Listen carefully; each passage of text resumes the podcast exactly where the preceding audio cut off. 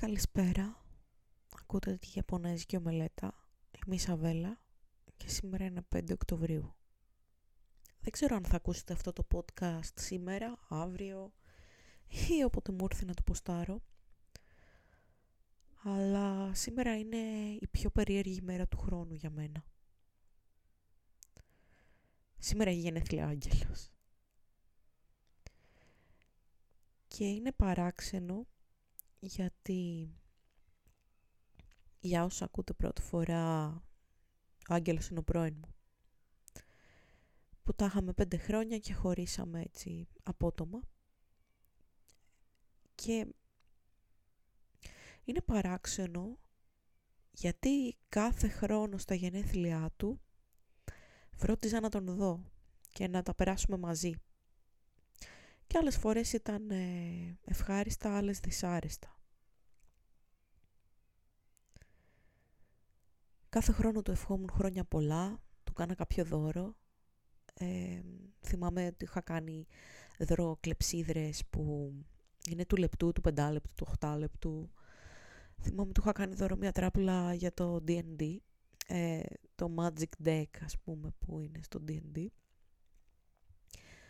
Ε, γενικά ήταν geek και είναι. Του αρέσει πολύ το D&D και του έκανα τέτοια δώρα, ζάρια και ε, ξέρω εγώ. Και είναι παράξενο το πώς κάποιος που για πέντε χρόνια ήταν μέρος της καθημερινότητάς μου πάρα πολύ έντονα. Μιλούσαμε από το πρωί στο βράδυ. Ήταν πέρα από γκόμενος και κολλητός και μοιραζόμουν τα πράγματα που έκανα μαζί του, περισσότερο από τη φίλους μου. Αν κατάφερνα κάτι, ένιωθα την ανάγκη πρώτα απ' όλα σε αυτόν να το πω και αν πάλι δεν τα κατάφερνα σε κάτι, πάλι ένιωθα την ανάγκη να το πω σε αυτόν. Και είναι περίεργο το πώς ξαφνικά αυτός ο δεσμός που δημιουργήθηκε έσπασε και τώρα έτσι όπως έληξαν τα πράγματα, όχι που χωρίσαμε, που, που συνεχίσαμε να μιλάμε μετά από αυτό και δεν με βοηθούσε όλο αυτό και δεν τον βοηθούσε ούτε αυτόν, γιατί είχαμε μια πολύ τοξική σχέση και και κρατιόμασταν ο ένας από τον άλλον ακόμα και όταν δεν ήμασταν μαζί νιώθω ότι ακόμα και με άλλες κοπέλες να ήταν το πόσο πολύ μιλούσε με μένα, έδειχνε ότι σε ένα σημείο ήθελε να με έχει στη ζωή του. Βασιζόταν σε αυτό, με χρειαζόταν εκεί. Και σε ένα πολύ μεγαλύτερο σημείο το χρειαζόμουν και εγώ. Αλλά έπρεπε να φύγω και εγώ από τη ζωή του και αυτός από τη δική μου για να πάμε παρακάτω. Και είναι... Είναι αλόκοτα γενέθλια γιατί είναι τα πρώτα που δεν θα του ευχηθώ και τα πρώτα που δεν θα μιλήσουμε και τα πρώτα που είμαστε δύο ξένοι ουσιαστικά. Και δεν ξέρω αν το έχετε αισθανθεί αυτό. Κάποιος που ήταν πολύ κοντά σας, ξέρω εγώ, κολλητός φίλος, αδερφός, πατέρας, γκόμενος, να φύγει για κάποιο λόγο, είτε να χωρίσουν οι δρόμοι σας, είτε να χωρίσετε, είτε να τσακωθείτε, είτε να πεθάνει. Και μετά να μείνει αυτή η ανάμνηση ότι κάτι γίνεται και ότι θέλετε να το μοιραστείτε μαζί του και να μην γίνεται να το μοιραστείτε. Ε, τώρα, αν ήμασταν μαζί, θα ήμουν ήδη Θεσσαλονίκη να πάω να τον δω. Θα είχα σκεφτεί πολύ καλά τι δώρο να του κάνω. Θα θα είχα ξυπνήσει πρωί-πρωί να πάω να του πάρω μια τούρτα ή μια πάστα για να σβήσει κεράκια γιατί ναι. Και θα ετοιμαζόμασταν σιγά σιγά να αρχίσει η ακαδημαϊκή χρονιά ε, που θα ήταν λογικά η τελευταία χρονιά που θα σπούδαζε ο Άγγελος στο βιολογικό γιατί προσπαθούσε πολύ να πάρει πτυχίο ειδικά προς το τέλος ε, και η τελευταία χρονιά που θα ήμουν εγώ στην καλών τεχνών και πολλά θα ήταν διαφορετικά.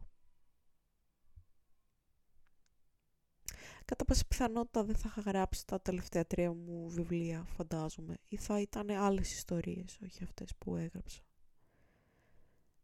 Όχι ιστορίες χωρισμού, ας πούμε. Και δεν θα περίμενα να εκδοθεί το «Μη φοβάσαι απόψε».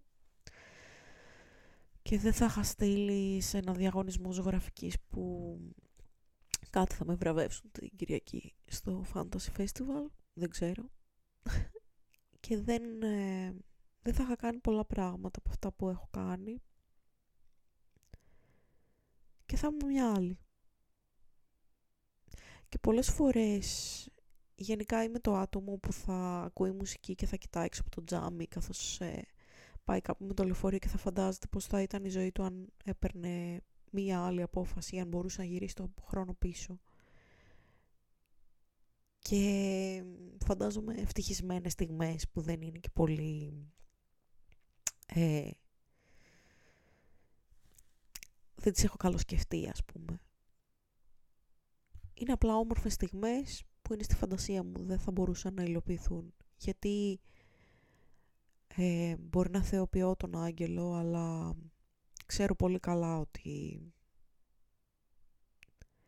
στα πέντε χρόνια που του ευχόμουν χρόνια πολλά, πάντα έκλεγα πολύ για πράγματα που γινόντουσαν, πάντα ένιωθα λίγη, πάντα στεναχωριόμουν και... και κατέληγα να μην χαίρομαι τις στιγμές της ζωής. Και σε αυτό πρέπει να κάνω focus, όχι στο στις ωραίες στιγμές που είχαμε. Ήταν και οι ωραίες και οι κακές, αλλά επειδή υπάρχουν οι κακές και επειδή είχαν αυτό το μέγεθος, ο άγγελος είναι εκτός ζωής μου, τουλάχιστον. Και ναι, είναι ίσως λίγο σκληρό, αλλά ούτε μία επαφή για χρόνια πολλά δεν, δεν θα πρέπει να γίνει αυτή τη στιγμή. Γιατί και καλά Χριστούγεννα να το έστελνα που λέει ο λόγος, ε, αυτό θα οδηγούσε σε κάτι πολύ κακό. Το να αρχίσουμε να μιλάμε και να πάμε πίσω τις ζωές μας, γιατί πλέον ο τρόπος που επικοινωνούμε δεν μπορεί να δημιουργήσει κανενός τύπου σχέση πέρα από μια φουλ τοξική. Και κάθε φορά ακόμα και να κοβόταν ξανά άρχιζε στο ίδιο τοξικό σημείο. Και τέλος με τον Άγγελο, αρκετά μίλησα για αυτόν για σήμερα, απλά για να καταλάβετε το vibe της ημέρας. Χτες ε, είπα να βγω από το σπίτι, ε, πήγα να βρω την Ιωάννα να μου δώσει την κάμερά μου γιατί είπα να κανονίσω καμιά φωτογράφηση μες στο Σαββατοκύριακο. Η τελευταία με τη βάσο του φίλου μου παραδόξως πήγε καλά για τον καθηγητή της φωτογραφίας, του άρεσε. Και του είπα ότι θα βάλω σε φάκελο όλες τις καλές φωτογραφίες να τους τις στείλω και τέλος πάντων, τώρα πάμε προς την πτυχιακή, ελπίζω, δεν ξέρω, να δούμε. Από εκεί και πέρα,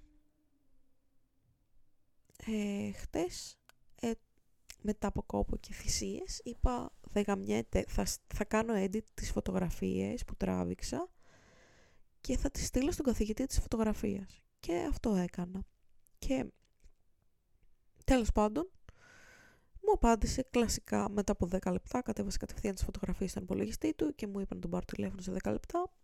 Typical, γιατί είναι, είναι από αυτούς τους ανθρώπους που είναι πάρα πολύ τυπικοί και εντάξει είναι λίγο βγάζει ένα hate μερικές φορές και είναι πολύ αυστηρός και θα τα πει έξω από τα δόντια και λίγο edgy αλλά είναι πάρα πολύ οργανωτικός που για την καλών τεχνών είναι νούμερο ένα προσόν. Και είναι πάνω από το λάπτοπ του διαρκώς αυτός ο άνθρωπος όταν δεν έχει μαθήματα. Και κυριολεκτικά μιλήσαμε για τις φωτογραφίες. Για αυτές τις φωτογραφίες που δεν μιλήσαμε ποτέ, που λέω εντάξει ε, μου κάνει ghosting γιατί δεν του αρέσανε, που του είχα στείλει πριν κάνα μήνα. Ε, μου είπε ότι του άρεσαν κάποιες εν τέλει και μου είπε να κατηγοριοποιήσω όλες τις φωτογραφίες που κρατάμε για μία ας πούμε λίστα για την πτυχιακή. Και να δούμε. Μιλήσαμε τέλος πάντων, μου είπε να κάνω ένα φάκελο με όλες τις φωτογραφίες που έχουμε κρατήσει για να τις ξαναδεί. Και μετά εγώ ετοιμάστηκα λίγο πολύ γιατί ε, θα έβγαινα ας πούμε. Έκανα μπάνιο και τα σχετικά. Και ξεκίνησα να πάω να βρω την Ιωάννα, τη φίλη μου, για να μου δώσει την κάμερα για να βγάλω και άλλες φωτογραφίες. Φυσικά το λεωφορείο καθυστέρησε, προφανώς. Έφτασα κέντρο, βρήκα την Ιωάννα, ε, μου έδωσε την κάμερα, αυτή θα πάει άρτα τώρα στη μαμά της. Ε, και κατηφορήσαμε από Ακαδημίας προς ε, Ομόνια, ας πούμε, για να πάρω άλλο λεωφορείο να πάω στην Καλαντεχνό να δω τις πτυχιακές. Και συζητούσαμε λίγο στο δρόμο καθώς βρεθήκαμε ε, και είδαμε διάφορα πράγματα στο Tiger, ήθελα να της πάρει μια ωραία κάρτα, αλλά εν τέλει ε, ήταν πολύ ακριβές οι κάρτες και δεν πήρε κάποια. Εγώ είχα πάνω μου ακριβώς τα χρήματα που χρειαστάω στην Κατερίνα για μια θεατρική παράσταση που θα πάμε τη Δευτέρα και 3 ευρώ γιατί έχω μείνει τελείως άφραγγη. Ε, θα πω στο τέλος του podcast γιατί. Ε, πήρα την κάμερα τέλος πάντων στην μπάνη τσαντούλα και λέω θα πάω να περιμένω το λεωφορείο για την καλών τεχνών. Γιατί όπως έχω ξαναπεί περνάει το 049 ας πούμε από μόνη για καλών τεχνών και δεν θέλω να παίρνω τον ηλεκτρικό γιατί στα στενά κυκλοφορούν μυστήριοι τύποι και δεν γουστάρω. Και φυσικά το λεωφορείο έκανε 40 λεπτά να έρθει. Ε, έτσι, έφαγα ένα μισάωρο να το περιμένω στη βούλα το ένα λεωφορείο, άλλο 40 λεπτά το άλλο. Ωραία πήγε. Και στο 40 λεπτό που θα ερχόταν, γιατί είδα ότι ξεκινούσε το δρομολόγιο, ξέρω εγώ, παρά 5, ήμουν στην αφετηρία, έκανε skip το δρομολόγιο κανονικά το λεωφορείο, οπότε λέω το επόμενο είναι ας πούμε και 25. Πάμε να το πάρουμε τα πόδια μέχρι μια στάση που σίγουρα περνάει το λεωφορείο και να δούμε. Και πήγα ξέρω εγώ δύο-τρεις στάσεις πιο πέρα και το πήρα το λεωφορείο όταν ήρθε. Πήγα στην καλών τεχνών να δω τις πτυχιακές. Ε, γενικά πολύ κουσκούς γιατί δύο άτομα που τελείωναν πέμπτο έτος που μπήκαν το 18 δηλαδή ήθελαν να δείξουν πτυχιακή ενώ δεν επιτρέπεται γιατί χάσαμε το εξάμεινο το έρνο και μας είπαν Φεβρουάριο. Έτσι την πάτησα κι εγώ. Και τέλος πάντων η φάση είναι ότι δεν τρελάθηκα με αυτά που είδα. Ε, προφανώς, εντάξει. Ε, κάποια πράγματα είναι λίγο πιο edgy γιατί καλούν τεχνών και αυτά. Αλλά εντάξει, ας πούμε, το πιο, η πιο ωραία πτυχιακή ήταν ε, κάτι έργα φωτορεαλισμού της Στένιας, ε, μια κοπέλα που ε, είναι φίλη της Πολύμνιας και είχε έρθει στο μάθημα φωτογραφίας για μία εβδομάδα, ξέρω που έκανε φωτορεαλιστικά ε, ασπρόμαυρα σχέδια με μολύβι της κοπέλας της. Και ήταν πολύ ωραία αυτά, μπορώ να πω. Από εκεί και πέρα είχε κάτι γλυπτά με τσιμέντο, κάτι κουτουρού τελείως, σκουπίδια, αφημένα, εγκαταστάσεις περίεργες και κάτι περίεργα ζωγραφικά που εντάξει ήταν μέχ. Και ακόμα και η Ελένη, μια κοπέλα από το εργαστήριο, η οποία έχει πολύ, είναι πολύ ταλαντούχα, η πτυχιακή της μου φάνηκε λίγο όχι τόσο wow όσο θα περίμενα. Ε, ασπρόμαυρα και αυτά και περίεργα. Πιο πολύ η φέση ήταν παραπτυχιακή, δεν ξέρω. Αλλά μπορεί να φταίει τάδα και φευγαλέα. Ε, και τέλος πάντων φεύγω από εκεί. Πριν φύγω μάλλον είδα τον Αλέξανδρο το βοηθό του καθηγητή της φωτογραφίας και τον κύριο Νίκο και είναι πολύ κουλό αυτό γιατί κάθε φορά που πάω στην καλών τεχνών φέτος καν ε, καθηγητές οι οποίοι ξέρω εγώ με συγχαίρουν για το πόσο ταλαντούχα είμαι και για την πορεία μου σαν συγγραφέας και για όλα τα βιβλία που έχουν εκδοθεί και για τις εκθέσεις που συμμετέχω και δεν ξέρω, λες και είμαι μια διασημότητα ξέρω εγώ ανάμεσά τους και μου φαίνεται αφενός ότι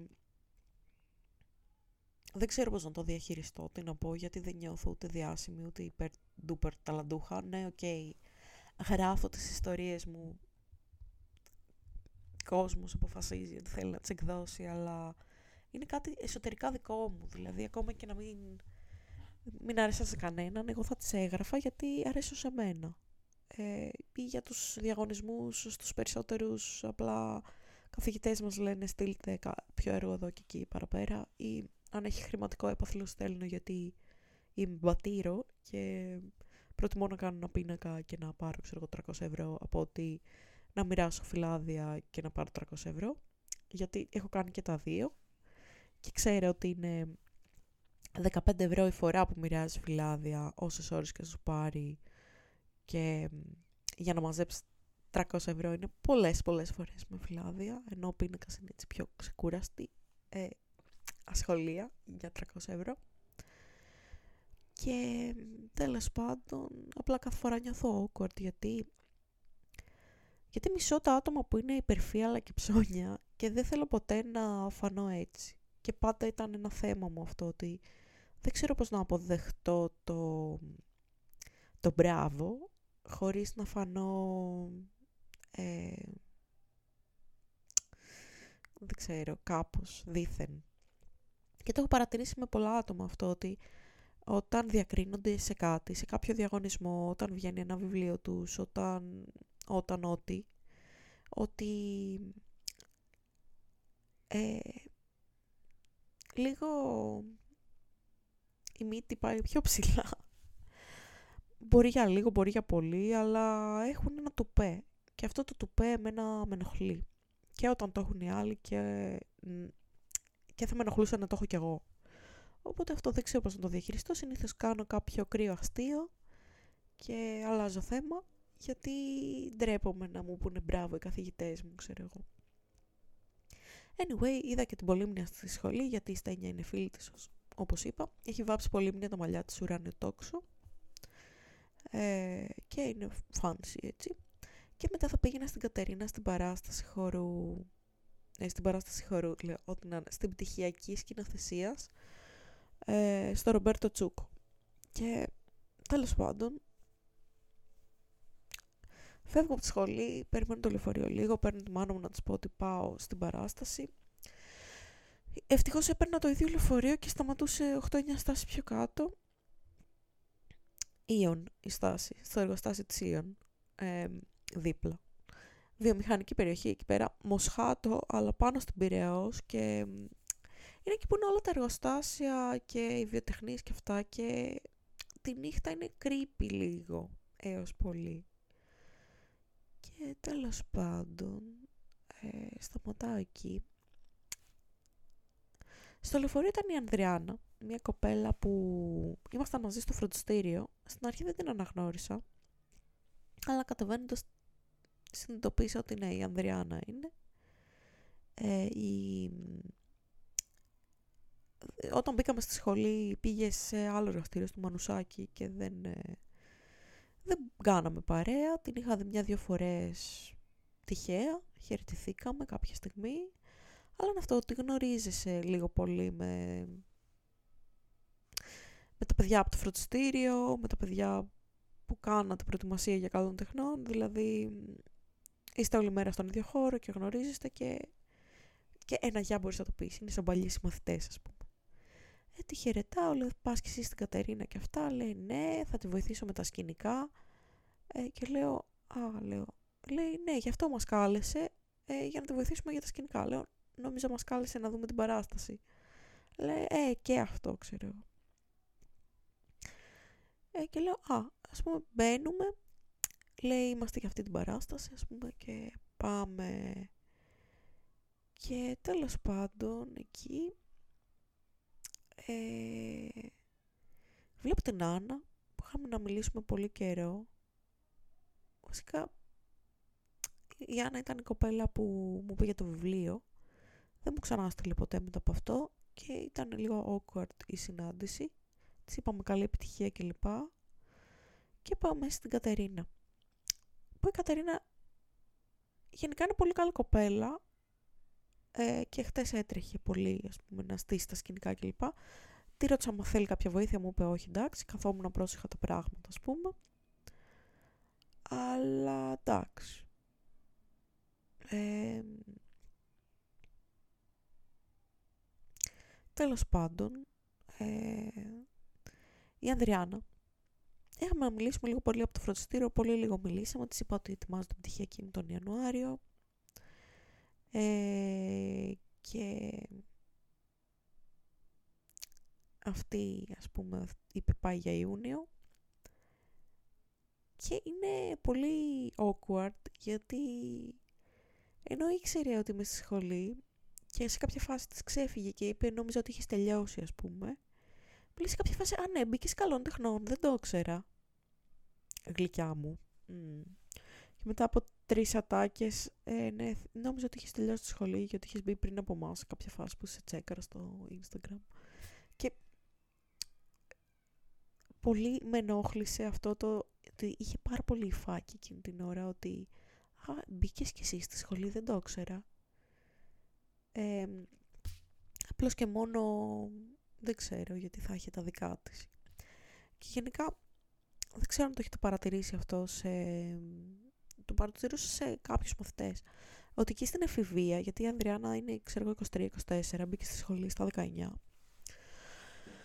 Ότι, ας πούμε, 15-25, ότι έχουν πάρα πολύ τουπέ. Ότι γαμάμε, ότι μιλάμε στο λεωφορείο full δυνατά να ακούσουν τι λέμε γιατί είμαστε στο κέντρο της προσοχής. Και Υπάρχει στην εξελικτική ψυχολογία το είχαμε κάνει αυτό, ότι γενικά οι έφηβοι αντιμετωπίζουν διαφορετικά τους ανθρώπους, ότι έχουν φόβο ακροατηρίου, ότι νομίζουν διαρκώς ότι είναι σε μια θεατρική σκηνή και κάνουν παράσταση και όλοι τους παρακολουθούν, ότι είναι το κέντρο της προσοχής, ότι βιώνουν διαρκώς τη ματέωση, ότι νομίζουν ότι όλοι τους παρακολουθούν. Γενικά έχουν παρανοϊκές τάσεις που είναι λόγω της εφηβείας και των ορμονών και του μετεφηβικού σταδίου, που στην Ελλάδα κρατάει παραπάνω. Ας πούμε, αντί να φτάσει μέχρι τα 21, κρατάει μέχρι τα 25.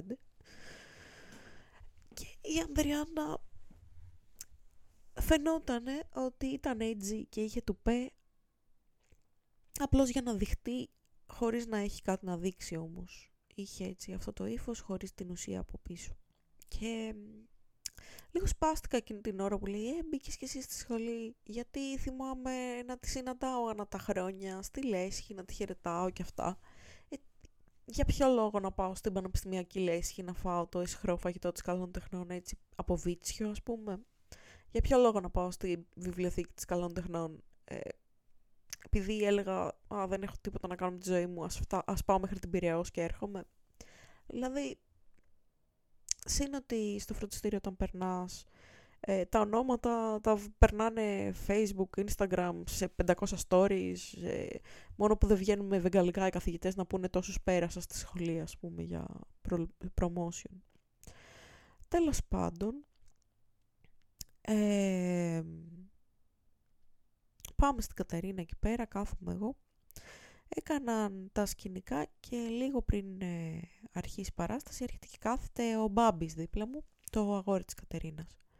Τον Μπάμπη τον έχω συναντήσει πολύ τα τελευταία δύο-τρία χρόνια. Έρχονταν σε κάτι μαθήματα του Ιωαννίδη που μας έκανε ιστορία της διδακτικής της τέχνης. Όταν ερχόταν από το Εδιμβούργο, εκεί έκανε διδακτορικό. Ε, και έχουμε βρεθεί, είχε έρθει στην έκθεση βιβλίου και αυτά. Πολύ ευγενικός τύπος. Ε, νομίζω είναι ηλεκτρολόγος μηχανικός, αν δεν με απατάει η μνήμη μου, αλλά θυμάμαι σίγουρα ότι κάτι έχει τελειώσει από τα του Πολυτεχνείου, αλλά δεν ξέρω τι ακριβώς σε μηχανικό και ότι έκανε έρευνα, ας πούμε.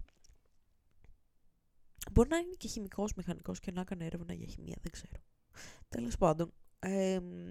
και του είπα, και τώρα μάλλον το λέω και σε εσάς, λέγαμε στην έκθεση βιβλίου στο πεδίο του Άρεος ότι ε, είχα κάνει έτσι για κάποια μεταπτυχιακά γιατί σκεφτόμουν να κάνω δεύτερο μεταπτυχιακό. Γιατί με είχε πιάσει μια κρίση τέλος πάντων και ένιωθα ότι δεν έχω σπουδάσει αρκετά. Ότι πρέπει να ε, και να μαζέψω μόρια για διορισμό και να ε, ολοκληρωθεί ας πούμε η άποψή μου για κάποια πράγματα και να μάθω ακόμα κάποια πράγματα. Έτσι ένιωθα. Και έκανα έτσι κάποια μεταπτυχιακά. Και του λέω εν τέλει, με, εν τέλει ε, λέω θα σου πω κάτι, είναι τελεσμένο γεγονός γιατί έχω γραφτεί ήδη στο μεταπτυχιακό ε, τώρα έκανα και έτσι για πάσο. Ε, με δέχτηκαν σε ένα μεταπτυχιακό στο ΕΚΠΑ, το οποίο πιστεύω, πίστευα ότι είμαι underqualified, αλλά δεν ξέρω, μου φαίνεται πολύ σύνθετο και δύσκολο.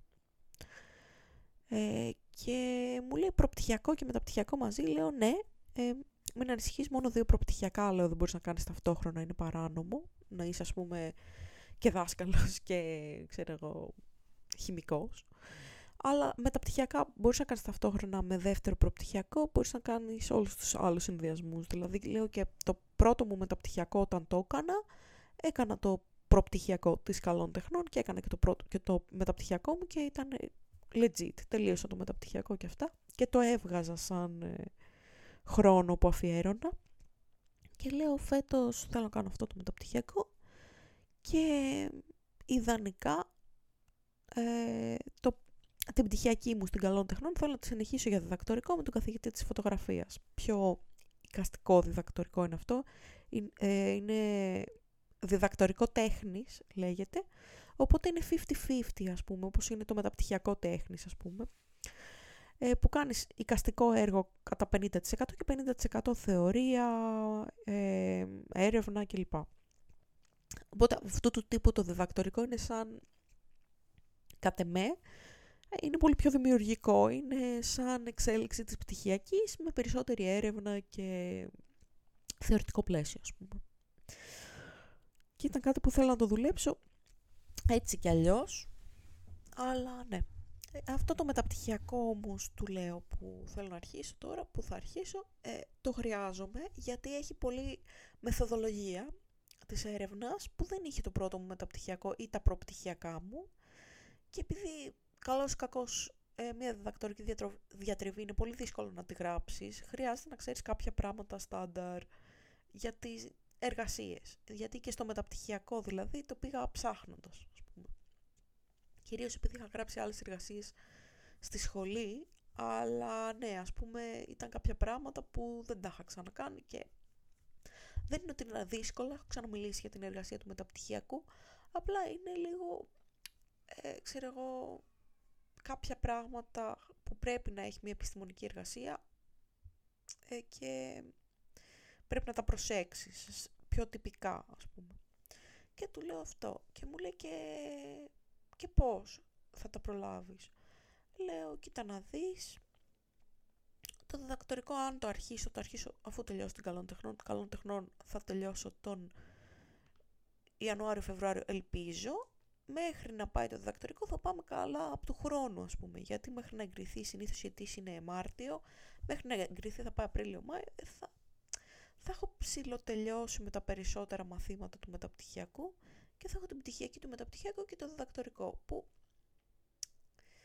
άλλο πτυχιακή μεταπτυχιακού, άλλο διδακτορικό και μπορώ ας πούμε του λέω να κάνω το εικαστικό έργο του διδακτορικού να δώσω έμφαση στον πρώτο χρόνο μέχρι να τελειώσει το μεταπτυχιακό και μετά να πάω στο θεωρητικό πλαίσιο. Και κάπως το τόπο τέλος πάντων εκεί πέρα. Ότι ξεστάχω στο μυαλό μου και λέω και πώς θα προλαβαίνεις; Λέω, κάνω το κρύαστο της μέρας, λέω, ε, κοίτα, τώρα που είμαι χωρισμένη, έχω χρόνο για διάβασμα. Και λέω, πέρσι έτσι κι αλλιώς έκανα προπτυχιακό, μεταπτυχιακό και δουλειά και τα προλάβαινα, οπότε πιστεύω και φέτος που έχω πιο χαλαρή δουλειά, θα βγει. Και από του χρόνου θα είναι πολύ πιο άνετα. Απλά λέω με προβληματίζει το ότι έχει κάποια μαθήματα που θεωρώ ότι είναι πάρα πολύ σύνθετα αυτό το μεταπτυχιακό, το οποίο ο τίτλος είναι ε, Κοινωνική Νευροεπιστήμη, Κοινωνική Παιδαγωγική και Εκπαίδευση. Είναι διατμηματικό του τμήματος ιατρικής, του τμήματος βιολογίας και του παιδαγωγικού του ΕΚΠΑ. Ε, και ναι, προφανώς τα μαθήματα νευροεπιστήμης, τα, τα μαθήματα πληροφορικής και νευροεπιστήμης που έχουν, όλα αυτά είναι πολύ σύνθετα, πολύ ενδιαφέροντα. Δεν έχω αρχίσει να τα παρακολουθώ ακόμα και εντάξει, το λέω προβληματίζομαι ότι θα θέλουν διάβασμα. Λέει σίγουρα θέλει πολύ διάβασμα αυτό το πράγμα, η νευροεπιστήμη. Λέω, ναι, αλλά είναι κάτι το οποίο μου φαίνεται πολύ ενδιαφέρον και θέλω να το κάνω, να ασχοληθώ. Και απαντάει, εντάξει, κοίτα να δεις, λέει, δεν υπάρχει, λέει, ντροπή ε, αν τα παρατήσεις όλα. Και το μεταπτυχιακό και το διδακτορικό και την πτυχιακή από την καλών τεχνών. Γιατί οι Έλληνες, ξέρεις, έχουν αυτό το shame ότι... Ε, ότι, ξέρω εγώ, πρέπει να τα τελειώνουμε όλα με κόπο ψυχής και να... Ακόμα και αν δεν βγαίνει, ακόμα και αν διαλύσουμε τη ζωή μας. Ε, και λέει αυτό να σκέφτεσαι ότι και να τα παρατήσεις, it's okay. Αυτό με το που του είπα για το μεταπτυχιακό. Δεν είπε ούτε μπράβο, ούτε συγχαρητήρια. Είπε αυτό και να τα παρατήσεις είναι ok. Και του απαντάω μετά από λίγο ότι εγώ στη ζωή μου έχω δύο ταχύτητες. Ή κάνω κάτι και το φτάνω μέχρι τέλος, ή το παρατάω και δεν γυρνάω πίσω να δω τι παράτησα και τι και πώς. αυτό. Και μετά ήρθε η Κατερίνα, αλλάξαμε θέση να κάτσει δίπλα στην Κατερίνα ο Μπάμπης, να κάτσω εγώ στην άκρη, στη γωνία, δίπλα στην Ανδριάνα που μιλούσε με τον κόμενό της και με είχε εκεί στη γωνίτσα μου. Και ξεκίνησε η παράσταση. Εγώ σκεφτόμουν τέλος πάντων ότι. Εντάξει, ο Μπάμπης ε, το άφησε το διδακτορικό του στο Δημβούργο. Εντάξει, το είπε και η μητέρα μου μετά, το είπε και η Γιώτα ότι ρε παιδί μου γι' αυτό το είπε, ας πούμε, ότι για να δικαιολογήσει τον εαυτό του, ξέρω εγώ. Ε, απλά εκείνη την ώρα ένιωσα λίγο περίεργα.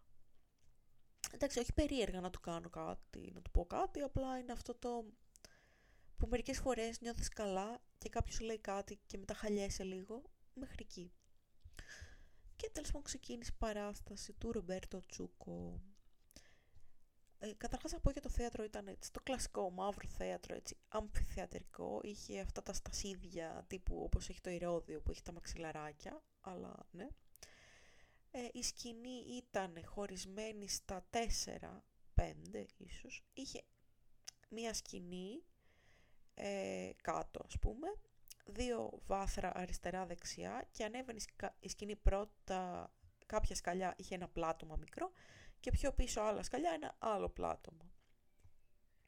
Οπότε σου έδινε διάφορες ε, δυνατότητες φαντάζομαι. Επειδή ήταν η πτυχιακή κάποιου για τη σκηνοθεσία. Δεν είχα σκεφτεί ότι εγώ είχα πάει σε πτυχιακή ε, χορευτών που κάνουν χορογραφίες ως πτυχιακές τους ε, και στις πτυχιακές ε, που είχα πάει χορευτών έπαιζα και μουσική γιατί ήταν πρωτότυπη μουσική και κάναν τα δικά τους εκεί πέρα, ήταν λες και τους είχαν κάνει ηλεκτροσόκ. Και δεν μου ήρθε στο μυαλό ότι επειδή είναι πτυχιακή θα είναι και πολύ πειραματική ε, η δουλειά. Αλλά εντάξει, τα πρώτα τρία λεπτά της παράστασης λέω ε, εντάξει, ε, εδώ είμαστε. Όπως η σύγχρονη κλασική μουσική, όπως οι πτυχιακές του χορού, έτσι και η πτυχιακή σκηνοθεσίας προφανώς είχε τα δικά της. Λοιπόν, να πω για την παράσταση για το Ρομπέρτο Τσούκο, έτσι πως κατάλαβα την υπόθεση, δεν έχω διαβάσει το έργο έτσι. Είναι ο Ρομπέρτο Τσούκο, που είναι ένας τύπος που σκότωσε τον πατέρα του και το έσκασε από τη φυλακή και γύρισε και σκότωσε τη μάνα του. Και μετά γνώρισε μια κοπέλα, αν ήταν γραμμική αφήγηση γιατί δεν είναι και σίγουρο, μπορεί να την είχε γνωρίσει πιο πριν, ε, που το κάνανε και έφυγε αυτός τέλος πάντων και τι έγινε. Ναι, και τον, πια... τον πιάσαν, ξαναπήγε φυλακή. Σκότωσε έναν επιθεωρητή. Και το, ας πούμε, μετά πήγε να κλέψει μια γυναίκα και σκότωσε το παιδί της κατά λάθος, καθώς την ε, κρατούσε όμοιρο, ας πούμε. Παράλληλα, η κοπέλα με την οποία κάνανε έρωτα ε, ή την είχαν βιάσει ή την βίασαν μετά ή είπε ότι έχασε την παρθενιά της ως ότι ήταν βιασμός αυτό που έγινε, δεν είμαι σίγουρη. Και ζούσε με τον αδερφό της, ο οποίος ήταν μάλλον ναρκωμανής και πάρα πολύ βίαιος και με την αδερφή της και τους γονείς της. Η αδερφή της ήταν πάρα πολύ θρήσκα και... Ε, ναι, σαν τη μάνα της Κάρη, σκεφτείτε τι. Και τέλος πάντων, ε, γύρισε η κοπέλα, η αδερφή της την πλάκα στο ξύλο, της φώναζε και αυτά που έχασε την παρθενιά της, που τη βίασαν, δεν ξέρω τι της έκαναν. Και μάλλον την είχαν βιάσει και μετά πήγε με τον Ρομπέρτο Τσούκο, δεν είμαι σίγουρη. Mm. Τέλος πάντων. Ε, και τι έγινε. Μετά όταν έμαθα αδερφός της ότι έχει χάσει την παρθενιά της, θεώρησε ηθικά σωστό να την ε, παρενοχλήσει σεξουαλικά. Δεν κατάλαβα αυτό που μας έδειχναν ήταν και αυτό βιασμός. Possible. Ε, και να την πουλήσει, πουλήσει το σόικον, σε ένα νταβατζί ε, για να για να είναι πόρνη. Γιατί πλέον είχε χάσει την αθωότητά της και την παρθενιά της, οπότε τι να την κάνουνε, δεν μπορούσαν να την παντρέψουν. Και ε, πήρε τα λεφτά και ένας άλλος πήγε μαζί της, ας πούμε, και μετά κάποια στιγμή η αδερφή του τύπου, ναι, η πρωταγωνίστρια, να την πούμε, δεν θυμάμαι αν είχε όνομα. Νομίζω το μόνο όνομα που ακουγόταν ήταν το Ρομπέρτο Τσούκο, το μόνο όνομα που λέγανε. Ξανασυνάντησε το Ρομπέρτο Τσούκο που πλέον είχε σκοτώσει το, ε, το παιδί της γυναίκας και αυτός παραδόθηκε και αυτή του έλεγε να είναι μαζί και αυτά και να, ότι τον αγαπάει και ότι να την πάρει από αυτή τη φρικιαστική ζωή που ζει ως πόρνη. Και τίποτα αυτός παραδόθηκε και μετά στο τέλος έχει μια σκηνή που ο Ρομπέρτο Τσούκο λέει ότι ε, έχει δραπετεύσει πολλές φορές ξέρω εγώ από τη φυλακή και αυτά και ότι ο μόνος δρόμος για να δραπετεύσεις είναι προς τα πάνω. Και μάλλον αυτοκτονεί μάλλον δραπετεύει δεν κατάλαβα αν ήταν συμβολικός, συμβολικό αυτό ή αν πέθανε και ήταν μια παράσταση στην οποία ας πούμε είχε την αφηγήτρια σε ένα βάθρο να αφηγείται με πολύ τρυφερό τρόπο σκηνές βιασμού. Είχε το Ρομπέρτο Τσούκο με την κοπέλα να κάνουν σεξ σε ένα άλλο βάθρο και να το δείχνει, με τα ρούχα βέβαια.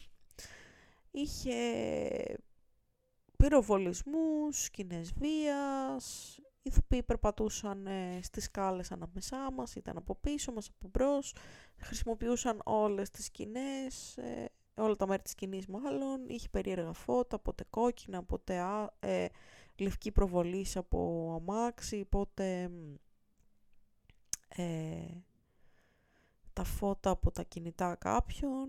Γενικά ήταν πολύ ενδιαφέρον το πώς χειρίστηκαν το χώρο δεν μου άρεσε καθόλου η χρήση της μουσικής, σταματούσε εντελώς απότομα σε κάποια σημεία, δεν είχε έτσι ένα fade out και φαινόταν ε, εραστεχνικό αυτό. Από θέμα όμως ε, το ότι είναι αυτό το σύγχρονο θέατρο στο οποίο το κοινό ε, κάθεται και οτιδήποτε τριγύρω του είναι σκηνή, δηλαδή οι σκάλες για να κατέβεις ας πούμε, κάποια από τις θέσεις, το, το μπρος μέρος του θέατρου, το πίσω, η σκηνή, τα παρασκήνια, ό,τι είναι και εκτός της, αυτό που λέμε θεωρητικά σκηνής. Έχει ενδιαφέρον αυτό, είναι πολύ πιο διαδραστικό. Ε, και εντάξει, Σίγουρα με ενέπνευσε να γράψω ιστορίες, κυρίως γιατί ήταν εκεί η επιτροπή που τον έκρινε και είχαν ένα πολύ μπλαζέ ύφος και διάφοροι τύποι... Ακόμα και το κοινό ήταν έτσι ψηλοδίθεν, ας πούμε. Ήταν αυτού του τύπου τα άτομα που συχνάζουν σε βιβλιοκαφές στα εξάρχεια και διαβάζουν μπακούνιν απλά και μόνο για να διαβάσουν και μιλάνε για θεωρητική αναρχία και πάνε, ξέρω εγώ, σαμοθράκι κάμπινγκ, αλλά παράλληλα σου λένε ότι ακούνε κλασική μουσική, βέβαια ορχιστρική γιατί δεν αντέχουν τους τενόρους και τους βαρύτονους και γενικά η όπερα είναι πιο level up για αυτούς. Και που ε, συχνάζουν παντού με καφέ από ρεβίθι γιατί δεν πίνουν καφέ με καφέινη αλλά θέλουν τη γεύση του καφέ οπότε πίνουν διάφορα αρωφήματα μυστήρια και πανάκριβα και που κάποτε ήταν κατοχικά ας πούμε ή κάποιο, κάποιο χυμό περίεργο έτσι τύπου σμούδι και σπανάκια και τέτοια. Και είναι αυτοί οι τύποι που είναι όλη την ώρα με ένα στριφτό στο χέρι και λένε διάφορα για τη ζωή και για το πώς δεν συμβιβάζονται και ξεκινάνε φιλοσοφικές συζητήσεις. Και δέκα χρόνια αργότερα τους βλέπεις να δουλεύουν ταμείες στην εφορία γιατί τους βόλεψε η μάνα τους. Και να λένε ότι τάξη ξέρω εγώ και αυτά και να μην πολύ κουράζονται στη ζωή. Αλλά να θέλουν και θαυμαστές για να μιλάνε και να λένε τον πόνο τους και το πόσο γαμάτι είναι και το πως το σύστημα τους έφαγε αλλά ποτέ δεν είναι αργά για να αλλάξουν και ότι ρε φίλε εσύ γιατί πας σερβιτόρος και έτσι βοηθάς τον καπιταλισμό με αυτό που κάνεις και τα λίγα λεφτά που παίρνεις τα αγοράζεις ε, μαλακίες ενώ εγώ έχω δει μετά από αυτό και πέρα από αυτό και και είναι αυτοί οι τύποι που πάντα θα είναι άφραγγοι και θα τους κεράσεις από άποψη, γιατί ε, πάντα έχουν χρήματα για να πάνε όπου γουστάρουν και να κάνουν ό,τι θέλουν, αλλά όταν να βγουν έξω θα ξαφνικά τα ξέχασαν ή ξαφνικά δεν έφεραν ή έλα μωρέ και τα λεφτά είναι μια ιδέα. Και γενικά είναι αυτού του τύπου τα άτομα. Που όποιος τα έχει δει ξέρει πολύ καλά τι λέω και ξέρει και καλύτερα από μένα τι λέω. Ε, ήταν όλοι έτσι, τύπου δίθεν. Τύπου ηθοποιοί και wannabe καλλιτέχνες. Δηλαδή, άμα ρωτούσες το μισό κοινό, θα σου έλεγα αν είμαι ποιήτρια, είμαι ηθοποιός, είμαι χορεύτρια, είμαι σκηνογράφος και όλα αυτά μέχρι τα 26 δηλώσεις, γιατί... Γιατί μετά δεν ξέρω τι θα δήλωναν ακριβώς, πάντως όλα αυτά δεν θα τα εξασκήσουν και τόσο οι περισσότεροι. Γενικά, όποιος έχει γνωρίσει theater kids, παιδιά έτσι, του θεάτρου που είναι σε σχολές υποκριτικής, βλέπει ότι είναι διαρκώς σε μια φάση ότι θέλουν να τραβάνε την προσοχή και λίγο drama queens, ε, που σιγά σιγά τους περνάει είτε με, τα, με τις δυσκολίες της ζωής, γιατί όλοι πιστεύουν ότι είναι μικρά αστεράκια στο Λύκειο και μέχρι τα 20-22, αλλά μετά σκάει πρώτη, δεύτερη, τρίτη, πέμπτη δουλειά και όταν έχεις ανάγκη τα λεφτά πάντα έτσι, γιατί άμα ζεις με τα λεφτά του μπαμπά και της μαμάς για πάντα, ποτέ δεν φεύγει το τουπέ. Αλλά όταν αρχίσεις και δουλεύεις και σε βάζουν να κάνεις πράγματα που δεν περίμενες ότι θα κάνεις, που λες πολύ ατιμωτικά ρε πούστη, αλλά πρέπει να τα κάνεις και να σκύψεις το κεφάλι και να πεις ok γιατί έχεις ανάγκη τα λεφτά και βλέπεις ότι τα λεφτά που σου δίνουν οι γονείς και τα ξόδευες έτσι πολύ χαλαρά, ότι για να τα βγάλεις πόσο κόπο θέλουν και πόσοι γονείς σου ας πούμε στα δίναν και εσύ τα, τα πέταγες κυριολεκτικά, τότε αλλάζεις φιλοσοφία ζωής, νομίζω. Και κάπως προσγειώνεσαι.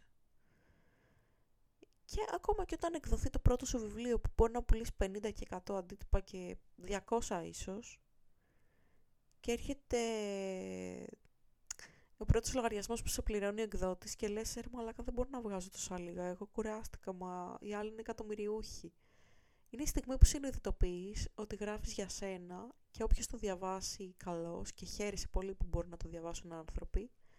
Αλλά επειδή, επειδή ζεις στην Ελλάδα, σε μια μικρή χώρα που δεν διαβάζουν τόσο πολύ βιβλία και δεν θα γίνει το βιβλίο σου ταινία και σειρά και όλα αυτά τα ωραία. Δηλαδή, μακάρι να γίνει, αλλά δύσκολα ότι πρέπει να έχεις day job και ότι μπορεί να, στη δουλειά σου που εσύ είσαι συγγραφέας και το νιώθεις στην ψυχή σου ας πούμε να το αντιμετωπίζουν με χλέβη και να σε κοροϊδεύουν και να λένε αγράφεις και όλα ή να παίρνουν τα βιβλία σου και να λένε ναι ναι ναι θα το διαβάσω και να μην το διαβάζουν ποτέ Ή ακόμα χειρότερα τα βιβλία που τους χαρίζεις. Αυτά δεν τα διαβάζουν σίγουρα. Και μετά σιγά σιγά προσγειώνεσαι. Και μπορεί όντως να γίνεις το πιο λαμπρό αστέρι, αλλά όταν έχεις φάει πολλά χαστούκια και αργείς να το πιστέψεις και κρατάς μία και δύο και τρεις επιφυλάξεις, γιατί, γιατί οι άνθρωποι κοιτάνε την πάρτη τους, πολύ, και όλοι πιστεύουν ότι είναι το κέντρο του κόσμου. Όλοι. Όλοι πιστεύουν ότι είναι ο ήλιος και γύρω, γύρω γυρίζουν οι πλανήτες από αυτούς. Και στο μικρό κοσμό τους είναι. Αλλά όταν συναντάνε πιο λαμπρά αστέρια από αυτούς, κοιτάνε πώς να τα σβήσουν. Γιατί είναι πολύ έντονη αυτή η τάση σε κάποιους ανθρώπους ότι δεν θα κοιτάξω να ανέβω στο επίπεδό σου, θα κοιτάξω να σε ρίξω στο δικό μου και πιο κάτω για να νιώσω καλά. Γι' αυτό και πολλοί χτίζουν μια προσωπικότητα και δεν αποκαλύπτουν ούτε στον εαυτό τους το ποιοι πραγματικά είναι. Η οποία προσωπικότητα είναι πολύ μπλαζέ και με τουπέ και χτίζουν ένα πολύ ιδιαίτερο άτομο που θα πηγαίνει σε ιδιαίτερα μέρη για διακοπές, θα διαβάζει ιδιαίτερα βιβλία, θα ακούει ιδιαίτερη μουσική, αλλά τίποτα από όλα αυτά δεν θα του δίνει αληθινή τέρψη. Θα είναι η μάσκα που φοράει για να μην δει το φοβισμένο παιδί που δεν ξέρει εν τέλει αν αξίζει ή όχι και τι θα κάνει με τη ζωή του. Και είναι αυτό, είναι μία ματέωση η οποία τους περιμένει στη γωνία και κάποια στιγμή θα έρθει. Για τους περισσότερους, γιατί όπως λέω, πολλοί μπορεί να ζήσουν στη γυάλα τους, στη φούσκα τους, ε, επειδή έχουν γονείς από πίσω, επειδή έχουν χρήματα από πίσω, επειδή έχουν σπίτια από πίσω και να μην χρειαστεί ποτέ να δουλέψουν σοβαρά και να πάνε να μοιράσουν ας πούμε φυλάδια και να έχουν ανάγκη και τα 15 ευρώ και να μην χρειαστεί ποτέ να κάνουν 15 δουλειές μέχρι να βρουν αυτή τη δουλειά που έχει καλό μισθό και καλό ωράριο και δεν τους πίνει το αίμα ο εργοδότης για να αποδώσουν τα μέγιστα. Που φυσικά δεν είναι και μόνο θέμα αγώνα, είναι και θέμα τύχης, είναι και θέμα πολλών παραγόντων, αλλά αυτό που θεωρώ και πιστεύω είναι ότι άμα δεν φάει κάποιος τις φαλιάρες της ζωής, ε, ότι μπορεί να πιστεύει ότι είναι μια έτσι ξεχωριστή χιονονιφάδα τελειότητας. Αλλά όταν αρχίσουν και σκάνε τα πράγματα και η πραγματικότητα ε, και η αδυσόπιτη αλήθεια των ανθρώπων και η σκληρότητά τους όταν δεν σε έχουν ανάγκη, τότε προσγειώνουν σε απότομα. Και ναι, ας πούμε θεωρώ ότι επειδή είμαστε στην Ελλάδα, ότι λίγο μέχρι τα 25 οι περισσότεροι είναι προστατευμένοι. Γιατί, ναι, πολλοί δουλεύουν και όταν είναι φοιτητές, ε, αλλά αρκετοί δεν το κάνουν. Ζουν τη ζωή τους, πάνε σε μια άλλη πόλη συνήθως, έρχονται λεφτά από τους γονείς τους, που κάθε φορά γκρινιάζουν και λένε «Ε, δεν μου φτάνουν» και αυτό. Αλλά έχουν την πολυτέλεια να πάνε στο πανεπιστήμιο, να βγουν με τους φίλους τους, να έχουν ένα σπίτι δικό τους με τα πράγματά τους και ενώ και στον έγιναν το σπίτι, απλά να είναι ένα σπίτι που δεν είναι οι γονείς τους, αλλά χρήματα έρχονται και να πάνε σε πάρτι και να βγαίνουν με φίλους και να ράζουν και να μην πάνε στη σχολή και να κοιμούνται μέχρι το μεσημέρι και να πίνουν και να πηδιούνται και να οτιδήποτε. Και αυτά είναι όντως χρόνια ελευθερίας, αλλά που όσο το ζεις δεν συνειδητοποιείς ακόμα τι σημαίνει να βγάζεις χρήματα, τι σημαίνει να μοχθείς για τα χρήματα. Και λες, πω θέλω να βγάλω λεφτά, θέλω να βγάλω λεφτά, θα κάνω ένα μάθημα εκεί και θα βγουν τα λεφτά του μήνα ή θα κάνω δύο μαθήματα εκεί. Και πιστεύεις ότι ο βιοπορισμός είναι κάτι πολύ πιο εύκολο από αυτό που είναι στην πραγματικότητα. Και αυτό είναι για πολύ μεγάλη μερίδα του πληθυσμού, γιατί ξαναλέω, υπάρχουν άτομα τα οποία δεν μπορούν να σπουδάσουν γιατί δεν έχουν χρήματα, δεν μπορούν να δηλώσουν σχολές πέρα από την πόλη που ζουν με τους γονείς τους γιατί δεν έχουν χρήματα, ούτε να κάνουν φροντιστήριο για να περάσουν στο πανεπιστήμιο, που δουλεύουν από το πρωί στο βράδυ και το να πάνε να παρακολουθήσουν ένα μάθημα στο πανεπιστήμιο το θεωρούν και πολυτέλεια, γιατί δεν έχουν να φάνε και προσγειώνονται στην πραγματικότητα πολύ νωρίς. Ή είναι και αυτοί οι οποίοι το τραβάνε όσο μπορούν. Που χτυπάνε όλα τα καμπανάκια και τους λένε σύνελθε, έτσι. Τριανταρίζεις και δεν, δεν έχεις πάρει το πτυχίο σου, αλλά δεν δούλευες κιόλας και δεν, έχει, δεν έχεις κουραστεί και, και με γεια σου και χαρά σου που ξυπνάς κάθε μέρα στη μία, αλλά... Αλλά τι θα γίνει αν ο μπάσκημα άμα φύγουν από τη μέση; Θα τα βγάλεις πέρα; Πώς θα τα βγάλεις πέρα. Και είναι αυτά τα skills της ζωής που δεν τα έχουν ακόμα και που τα αποκτούν σιγά σιγά. Και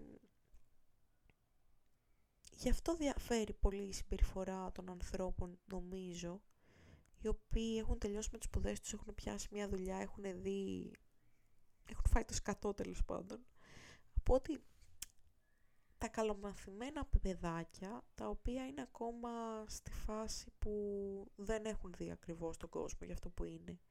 Που ακόμα και την ασχήμια του κόσμου τη βλέπουν μέσα από παραστάσεις, έτσι ωρεοποιημένοι κάπως ή πολύ μποέμ και πολύ έτσι ρομαντικά και δεν έχουν δει το πώς είναι να, να έρχεται ο μισθός και να πούνε νίκη, ρεύμα, ίντερνετ, νερό, κοινόχρηστα και να μένουν κάποια χρήματα και να πούνε αυτά πρέπει να τα ξοδέψω σε 30 μέρες και καλό θα είναι και να μου μείνουν μέχρι να ξαναπληρωθώ. Και πάνε στο σούπερ μάρκετ και ξαφνικά αυτό το και να μου μείνουν φεύγει από τη μέση. Και πώς είναι αυτό το ότι, όχ, ας πούμε αυτή τη δουλειά την έχω ανάγκη γιατί τα ίδια έξοδα θα πάνε και τον άλλο μήνα. Και πώς πρέπει να σκύβουν το κεφάλι στη δουλειά γιατί πάντα θα υπάρχει κάποιος μαλάκας. Είναι δεδομένο, έτσι, στατιστικά 100% πιθανό. Που θα τους χαλάσει τη μέρα. Και δεν είναι μόνο μαλάκας στη δουλειά, μπορεί να είναι και ο μαλάκας στο σούπερ μάρκετ και να έχεις διπλό κόμπο. Έτσι, σπασίματος. Και αν αυτά τα άτομα που ζουν αυτή την καθημερινότητα με τη ρουτίνα και έχουν. και η δουλειά τους μπορεί να τους αρέσει, μπορεί και να μην τους αρέσει. Γιατί είναι και αυτό. Μπορεί να, να βγάζουν λίγα χρήματα και να είναι κάτι το οποίο το κάνουν από ανάγκη και όχι γιατί ήταν αυτό που ονειρεύτηκαν. Αν αυτοί οι άνθρωποι όταν γυρνάνε το απόγευμα σπίτι τους πτώματα από τη δουλειά, από τα δύο ώρες στα λεωφορεία στην Αθήνα, από οτιδήποτε σε οποιαδήποτε άλλη πόλη, συνεχίζουν να είναι γαμάτοι και καλοί και ευγενικοί και δεν έχουν υφάκι και κάνουν τα ωραία πράγματα που τους άρεσαν, τα δημιουργικά και τα τέλεια και βρούνε χρόνο για να σπουδάσουν κι άλλο ή να κάνουν κάποιο σεμινάριο ή να γράψουν μια ιστορία ή να κάνουν κάτι που του γουστάρουν Αυτά τα άτομα τα παραδέχομαι και θεωρώ ότι είναι πολύ εντάξει. Όμως, όσο ζουν προστατευμένα, νιώθω ότι ακόμα δεν έχουν φτάσει στο σημείο να ξέρουν όντως τι επιφυλάσσει η ζωή. Που και πάλι στα 30, 31, βιώνω αυτή την πραγματικότητα. Στα 41 μπορεί να βλέπω τον εαυτό μου στα 30 και να γελάω και να λέω τι μαλακίες έλεγε αυτή η κοπέλα. Αφού τα πράγματα είναι ακόμα πιο ζώρικα. Παρ' όλα αυτά, ε, περιγράφω συγκεκριμένα, συγκεκριμένους τύπους ανθρώπων. Δηλαδή, ξαναλέω, ο αδερφός μου, ο μικρός, προσπαθεί να βγάλει τη σχολή του, είναι 26 και δεν μπορεί γιατί δουλεύει από τα 18 για να βοηθήσει το σπίτι, για δάνεια, για το ένα για το άλλο. Γιατί έσκασε το οικονομικό πρόβλημα στην οικογένειά μου όταν ήμουν στο Λύκειο και το πάλεψαν αρκετά και έσκασε πολύ περισσότερο όταν εγώ ήμουνα 22-23 που ναι, όταν ήμουν εγώ φοιτήτρια ήμασταν πολύ σκατά οικονομικά, δεν είχαμε λεφτά για τίποτα, αλλά και πάλι οι γονείς μου έβρισκαν τα χρήματα και λέγανε όχι θα πάσω δύο, θα διαβάσεις, γιατί θα το χρειαστείς αυτό το πτυχίο και όντως βιοπορίστηκα πολύ από αυτό το πτυχίο. Και όταν έφτασε ο αδερφός μου να πάει 18 δεν είχαμε τίποτα είχαμε το σπίτι μας. Εγώ είχα μαζέψει ένα σωρό πτυχία, αλλά παράλληλα έκανα και χαζοδουλίτσες έτσι. Είχε γίνει και το... Όταν ο αδερφός μου πέρασε το πανεπιστήμιο, εγώ ήθελα πολύ να δώσω την καλών τεχνών και έκανα όλες τις χαζοδουλειές που μπαίνανε στη μέση, γιατί ήθελα να πάω στην καλών τεχνών. Και το δούλεψα έτσι, χωρίς να, να απλώ το χέρι από τους γονείς μου, χωρίς τίποτα, τίποτα, τίποτα μόνη μου και παράλληλα να είμαι στο σπίτι, να βοηθάω, να μην βοηθάω, ανάλογα. Είχα πάει σε άλλη κατεύθυνση. Ο αδερφός μου όμως φάγε όλο το σκατό, γιατί δούλευε από τα 18, γιατί ε, πέθανε ο πατέρας του πατέρας μας. Όταν ήταν πολύ πιο μικρός από ό,τι είμαι εγώ, δηλαδή είναι άλλο να πεθάνει ο πατέρας όταν είσαι 28 και άλλο όταν είσαι 23, έτσι. 28 στα 29, 23 στα 24. Και έφαγε όλο αυτό το πρόβλημα να είναι η μαμά άρρωστη και να φύγει η μαμά να πάει στο Βόλο για να την προσέχουν οι παππούδες και να είναι μόνος τους σε ένα σπίτι και να καλύπτει δάνεια και λογαριασμούς και ο άλλος μας αδερφός να είναι στο στρατό ο οποίος και αυτός δουλεύει από πολύ μικρός ε, και, και αυτός ορίζεται να τελειώσει τη σχολή του γιατί γιατί μετά σε είναι πολύ δύσκολο όταν ξαφνικά παίρνει το βιοποριστικό από πολύ νωρίς και όταν αναγκάζεσαι να κάνεις χάλια δουλειές. Και ας πούμε ο αδερφός μου, ο Χάρης, νιώθω ότι είναι πάρα πολύ προσγειωμένο άτομο. Γιατί αναγκάστηκε να προσγειωθεί από τη ζωή. Γιατί όταν δουλεύεις τη δουλειά σου, ας πούμε, και πηγαίνεις και είσαι τυπικός την ώρα που πρέπει να πας και έχεις εξυπηρέτηση πελατών και ξαφνικά σε βρίζουνε γιατί τους ήρθε, ξέρω εγώ, ένα μπιφτέκι ε, κρύο και δεν ξέρεις τι να κάνεις και πρέπει να σκύψεις το κεφάλι και να πεις και συγγνώμη και να το φας την από 10 φορές τη μέρα αυτό, τότε λίγο αλλάζει το χαρακτήρα σου πολύ πιο γρήγορα. Και ναι, στη φάση που είμαι εγώ στα 31 και τις εμπειρίες που έχω πάρει, νομίζω ότι είχε πάρει ο Χάρης ήδη από τα 20. Όλο αυτό το το ότι είχε παιδιά που ήταν συμμαθητές στο σχολείο και ερχόντουσαν και τρώγαν στο μαγαζί που δούλευε και έπρεπε να τους σερβίρει νερό και ενώ τον ήξεραν και ήταν συμμαθητές μπορεί να τον κορόιδευαν ή να του φώναζαν γιατί ήταν πελάτες και αυτός δούλευε εκεί. Και ναι.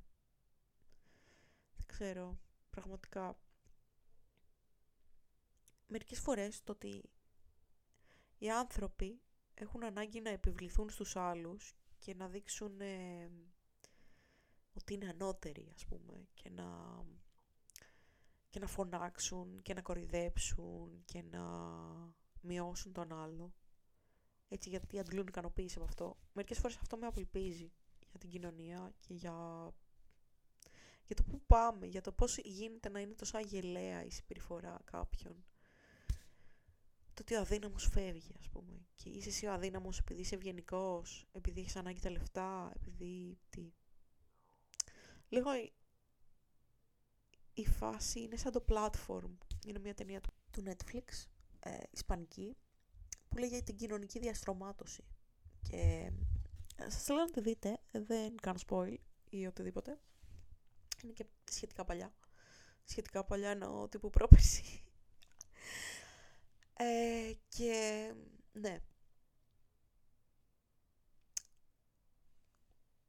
Κάποια πράγματα πρέπει να είσαι στον πάτο για να τα κατανοήσεις. Γιατί όταν είσαι πολύ ψηλά δεν τα καταλαβαίνεις. Όταν κοιτάς τους προς τα πάνω και πώς κοιτάνε αυτοί είναι το θέμα. Γιατί όταν είσαι πάνω έχεις την πολυτέλεια να πεις ότι δεν το έχω βιώσει αυτό. Να είναι κάτι στο μυαλό σου το οποίο δεν είναι και ακριβώς έτσι. Τέλος πάντων, πολύ βαρύ αυτό που είπα έτσι γιατί τα θέματα πείνας και ό,τι. Anyway, θα κλείσω το podcast με κάτι ευχάριστο για το Halloween. Ε, μιας και σήμερα είναι έτσι μια ιδιαίτερη μέρα. Ε, γενικά είδα στο κέντρο, στο, στην Πανεπιστημίου, εκεί που ήταν παλιά ο Παπασωτηρίου έχει ένα βιβλιοπωλείο ε, για όσους δεν ξέρουν που ήταν παλιά ο Παπασωτηρίου βγαίνοντας από το μετρό ε, μάλλον εκεί που είναι η στάση των λεωφορείων απέναντι ε, που έχει τα μαγαζιά πάνω στην Πανεπιστημίου πηγαίνοντας προς Ομόνια έχει ένα τεράστιο βιβλιοπωλείο. Και, και εκεί είδα ότι έχει ανατρεχίλες και τρομακτικές ιστορίες στη βιτρίνα. Άρα φαντάζομαι θα τις πουλάνε. Ανατριχίλες μπορείτε να βρείτε και στο μοναστηράκι γενικά. Αλλά σε καινούργια κατάσταση είδα ότι έχει εκεί. Οπότε σας το προτείνω. Και ανακάλυψα και κανάλι στο YouTube που έχει ιστορίες από την κρύπτη, μυστήριο της Παρασκευής και τον Παραμυθά στα, με ελληνικούς υπότιτλους. Οπότε άμα ψάξετε ιστορίες από την κρύπτη, στα ελληνικά θα σας το βγάλει και θα δείτε επεισόδια. Να τα δείτε να μου πείτε πώς σας φαίνονται, αν είναι αρκετά cult, γιατί εμένα μου αρέσουν πολύ. Αυτά λοιπόν. Ελπίζω να μην ε, πήρε dark τροπή η μέρα σας. Θα τα ξαναπούμε σύντομα. Γεια σας.